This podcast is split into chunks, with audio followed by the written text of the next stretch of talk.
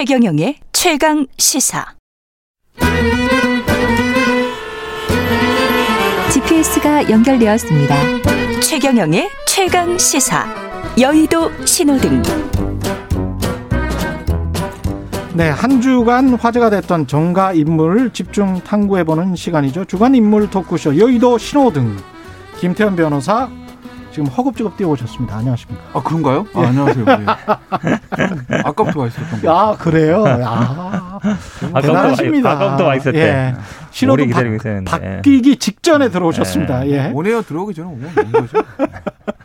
현국택 현국택 변호사 나와 계십니다. 안녕하십니까? 예. 한참 전에 와 있었어요. 예, 한참 전에 와 예. 계셨습니다. 현국택 변호사님은 예. 오늘 두 분은 어떤 인물 골라오셨습니까? 김태현 변호사님은 저는 뭐 신현수 청와대 민정수석 민정수석 곧 전 수석이 되실 것 같은. 그리고 현근택 변호사는 저는 뭐 안철수 대표. 안철수 국민의 네. 대표 하셨네요. 신현수 청와대 민정수석 이야기부터 할까요? 곧 전 수석이 될 것 같습니까? 아 뭐 안 한다고 지금 뭐 사식서 내시고 뭐 계속 있으라고 하잖아요. 아 근데 본인이 지금 이 상황에서 이게 이런 그렇잖아요. 네. 문재인 대통령하고 신현수 전 수석이 네. 뭐 저희가 뭐 두 사람 관계자 이러고 본 건 아니지만 네. 알려져 있기는 굉장히 가까운 사이로 알려져 있죠. 왜냐하면 참여정부 때도 그렇죠. 같이, 같이 있었죠. 일을 했었고 예. 거기다가 대선 캠프 두 번을 다 법률. 쪽은 이제 진두지휘 하신 거 아니겠습니까? 예. 실제로 현근택 변호사도 사석에서 저한테 그렇게 얘기한 적이 있습니다. 음. 2016년 대선 캠프에서 법률 이 변호사들 예. 법조연대를 좌정은 신현수 음. 지금 아, 그런 변호사다. 개인적인 얘기까지. 아니 근데 그거 뭐 원래 아니 근데 언론에 나와 있는 얘기잖아요. 아니 그리고 오랫동안 네. 법조계에서는 다 그렇게 생각을 네, 했었어요. 그렇죠. 네. 그러니까 문재인 정부 출범할 때부터 신현수라는 네. 그 이름은 계속 네. 나왔었죠. 예. 검찰 출신 중에서 거의 유일무이하게 대통령이 신뢰하는 사람입니다. 그랬습니다. 예. 그럼 그런 사람이 임기 음. 마지막 거의 마지막에 될 수 있는 민정수석가 왔어요. 음. 더군다나 민정수석가 오면서 뭔가 대통령이 검찰에 대한 기조를 바꿀 것 같다라는 세간의 관측들이 있었습니다. 왜냐면은 음. 12월 말에 그 추윤 사태에서 대통령이 아 뭐 송구하다. 음. 그 사과 말씀도 하시고 그리고 신영 수석이 오고 1월 달에 신년 간담회에서 윤, 저 기자회견에서 윤석열 총장은 우리 문재인 정부의 총장이다. 이 워딩으로 봤을 때 뭔가 기류의 변화가 있을 거라고 이제 보이지 않았습니까? 예. 아마 신현수석도 그런 거를 기대했을 거예요. 어. 근데 한 달 만에 사직서를 냈다. 음. 두 사람의 어떤 개인적인 관계, 음. 대통령의 그 국정 기조 변화 이런 흐름 속에서 6개월 단위가 한달 만에 사직서를 냈다라는 거 음. 신영수 이건 그냥 예를 들어서 우리가 막 목리 부리듯이 나 안 해. 대통령 붙잡으면 어 이러면 내가 좀 더 위상이 높아지고 이게 아니라 음. 정말 이건 안 하겠다는 의사를 표현한 것이기 때문에 자존심이 많이 상했다. 뭐 자존심의 문제는 아닌 것 같아요. 뭐 예를 음. 들어서 그 국정 운영하는 사람들의 자존심 약간 상했다고 하면서 음. 애들 애들도 아니고 나 안 해. 몰라. 그리고 가고 이러진 않을 거고. 이건 박범계 장관이랑 네. 사법연수원 그 기수 차이가 두 분도 변호사니까 아시지만 이광실 비서관이랑 더 나죠. 예, 그러니까 너무 차이가 많이 나니까 한 네. 7기 정도 차이가 나더라고요. 네, 그렇죠. 그런 차원에서 어떤 선배로서 애우도 못 받고 뭐 이런 어떤 자존심 저는 그런 측면에서 말씀드리는 거예요. 그 그러니까 자존심. 자존심 상한 것도 예. 있겠습니다만 예. 자존심 하나 상했다고 그 두 사람의 인간적인 관계가 있고 음. 본인이 지금 대통령과 국정에서 어느 정도 중요한 역할 차지 않은 사람이 예. 단순히 예를 들어서 박범계 장관 패싱 음. 또는 뭐 이광실 비서관 패싱 이거 하나 당했다고 해가지고 사직서를 내지 않았을 거라는 거죠. 예. 그 기조에는 이건 그거는 하나의 이 한 예일 뿐이고 예. 전반적으로 내가 이 자리에 있어도 대통령과 그래서 뭐라고 말해야 되나 대통령의 본인이 믿고 들어왔던 대통령 국정 기조 변화가 없을 거다. 음. 원래대로 검찰에 대한 강경 모두 이거를 계속 다시 갈 거다. 그렇다 음. 보면 내가 여기 있어 봐야 할 일이 없지 않겠냐? 음. 라는 어떤 큰 틀에 더 문제가점을 인식했을 거라는 거죠. 근데 이게 추정과 분석이 그렇게 나오는데 네. 그 아, 보도들을 네. 이렇게 쭉 보면 있잖아요. 네. 신 수석이랑 직접 인터뷰한 내용은 없어요 아직까지는. 그렇죠. 왜냐하면 아니 어, 신년 수석이 지금 말씀하신 것처럼 음. 문재인 대통령하고 되게 가까운 사이고, 그러니까 검찰 출신들이 그 전에 대부분 청와대 왔다가는 다시 검찰로 돌아갔었거든요. 예. 근데 거의 최초 사례예요. 음. 갔다가 검찰을 다시 돌아가는 적절하지 않다 생각해서 이제 변호사로 나간 거죠. 그러니까 그만큼 이제 원칙을 좀 중시 여기는 분인데 지금 이제 분석이 어느 정도 일리는 있어요. 뭐냐면 큰 틀에서 그죠? 보면 음. 공수처 검경 수사권 조정했는데 지금 어쨌든 정부 여당에서 하려는 거는 이제 중대본부 수사청을 해서 검찰의 이 육대 범죄 수사권을 없애려고 하고 있단 말이죠. 그렇죠. 네. 그 다음에 이제 인사는 제가 보기에 아주 큰 틀에서의 어떤 큰 문제는 아니에요. 제가 보기에. 아 그렇습니까? 예, 왜냐하면 인사는 사실은 기본적으로 아닐까? 인사라는 거는 대통령의 권한이고 음. 법무부 장관 재청권이 있는 것이고 예. 민정수석이라는 거는 그런 어떤 조율하는 관계이기 때문에 음. 인사 문제가 사실은 뭐 권한이 있는 사람이 하는 거잖아요. 예. 그렇기 때문에 민정수석의 역할은 크진 않은 것 같은데 제가 보기에도 이 검찰 개혁 방향과 관련된 것이 참 어려운 문제다. 예. 왜냐하면 신현수 수석이 말씀하신 것처럼 검찰에서 그래도 가다가 청와대 갔다가 나중에 이제 가서 우리 뭐 민주당 법률 지원단 그 캠프에서도 어쨌든 2012년, 2017년 뭐 어찌 보면 좌당 역할을 했던 분인 건 맞습니다. 그런 만큼 또 신뢰도 있는 거고. 근데 네. 기본적으로 아마 좀 윤석열 총장과도 가까운 사이를 알고 있고요. 되게 음. 왜냐면 뭐뭐 뭐 되게 가까운 사이로 알고 있어서 이 검찰의 입장을 그래도 좀 어느 정도 좀 반영하려고 하는 게 아닌가라는 네. 생각을 안 둘 수가 없어요. 그러니까 음.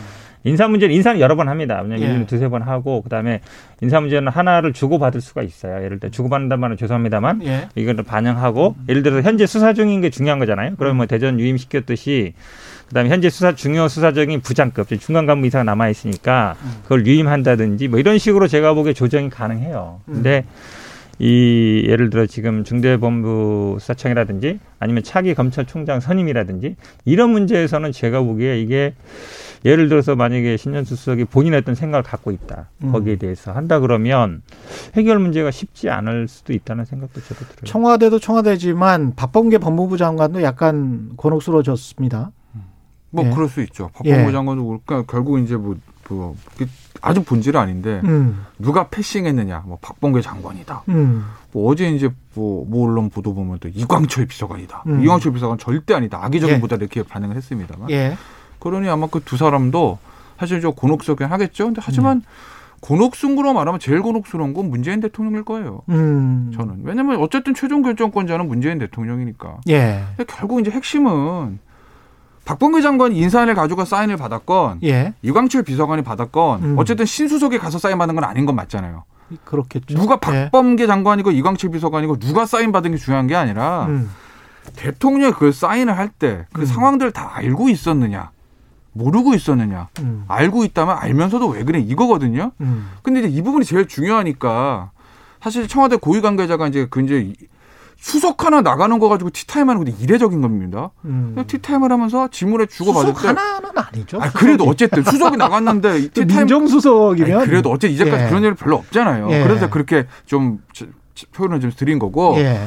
어쨌든 근데 거기서 기자들이 막 물어볼 때 다 대답을 해줬어요. 하다못해 뭐 이광철 비서관을 패싱 시켰다? 그거 아닙니다. 명백하게. 음.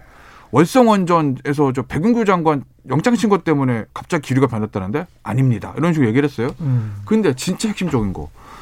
이거 대통령 알고 사인하신 거예요. 신수석이랑 박범계 장관이랑 음. 완전히 오케이가 안 됐다라는 거. 신수석의 100% 동의가 없, 없는 인사안이라는 걸 알고 사인하신 겁니까? 물어봤더니 뭐라고 대답할게요. 뭐라고? 확인 안 해줬습니다 거기에 대해서. 아. 그런 걸 말씀드릴 수 없다. 예. 그게 제일 중요한 건데. 확인을 안 해줬다는 건 뭐 알고 했다는 네. 거죠. 네. 왜냐하면 예. 사실은 이게 우리가 추정 영역인데 예. 대통령도 민정수석을 지내셨던 분인데 예. 그리고 대통령이신데 예. 이 인산이 어떤 식으로 흘러 들어오고 왔을 때 음. 이게 신수석이 오케이를 받은 거냐 아니 그걸 모르고 그냥 음. 종이 갖다 주니까 사인했다 이렇게는 생각이 안 되잖아요. 아, 그거는 이상하죠. 이상하잖아요. 예. 알고 하셨을 거란 말이에요. 그러면 음. 알고 했었을 때 음. 신수석을 가, 데려다 거기 놓고 그러면 검찰과의 관계를 좀 풀어본다라는 게 어떻게 보면 다독이면서 가겠다는 거거든요. 예. 그런 생각을 했음에도 불구하고 한 달도 안 돼서 그 인사안을 사인했던 의도는 뭔가. 예. 이게 궁금해지는 거죠. 그럼 결국은 아주 나쁘게 해석하면 음. 국합 배드캅 국합 배드캅. 예. 악역은. 근데 이번에 뭐 그 고위 간부 음. 인사를 보면요 아시겠지만 뭐 네 명 다섯 명밖에 안 됐고요. 사실 검찰. 큰 기조를 변화하는 건 아니었어요. 예. 항상 유지가 큰 틀이었거든요. 예. 그 변경 그러니까 인사가 문제가 될 때는 뭔가 크게 변경할 때가 문제되는 것이지 현재 있는 사람들 그대로 두는 인사안이 제가 보기에 뭐 아주 큰 문제라고 볼 것은 않은데 저는 음. 이제 한간의 언론에서 이광철 비서관이 뭐 신현수 수석을 패싱했다 이거는 저는 좀 아닌 것 같아요. 왜냐하면 음. 저도 뭐 대선 법률지원단에 있어봤지만, 그러니까 이광철 지금 비서관이 그 당시에 팀장을 했고, 예. 그러니까 2012년, 17년 같이 했거든요. 되게 깍듯하게 대했기 때문에 제가 보기에 뭐 그런 일은 없을 것 같고, 결국은 근데 결국은 어떻게 할 것이냐 신현 수석이 문제인데 저도 뭐 개인적으로는 뭐 모르지 않는 사이고 이래서 돌아와서 다시 역할을 해줬으면 좋을 것 같은데 음. 지금 흘러가는 분위기라든지 이분이 또 좀 강직하신 분이에요 원칙적이고 예. 이런 분이어서 이게 좀 걱정이 많이 됩니다. 주말 지난 다음에 어떻게 될지. 시간이 얼마 안 남아서 안철수 대표 이야기 해야 되는데 현근택 변호사가 예? 가지고 온 그 어제 국, 저 금태섭 전 의원하고 TV 토론 했단 말이죠. TV 네네. 토론은 어떻게 보셨습니까? 네, 좀 봤어요. 예, 어떠셨어요? 저는 안철수 대표가 좀 무난하게 잘했다고 봐요. 아 그래요? 네. 예.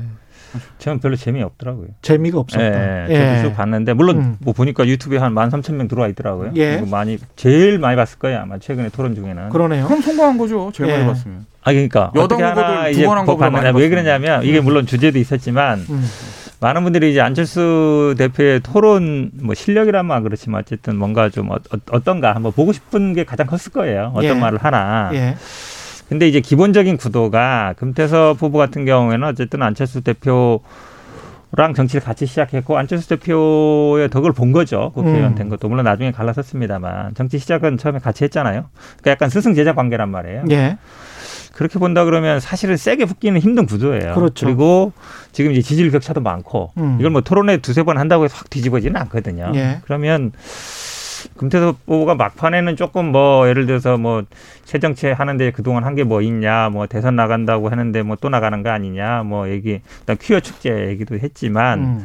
근본적으로 이렇게 세게 붙는 상황은 아니었다. 그리고 안철수 대표 공격할 게 얼마나 많아요. 그러니까 근데 두 분 입장이 비슷해요. 예. 둘다 어찌 보면 민주당하고 같이 하다가 어. 한 사람 먼저 나가서 했고 지금 이제 금태섭 후보는 나중에 나왔잖아요.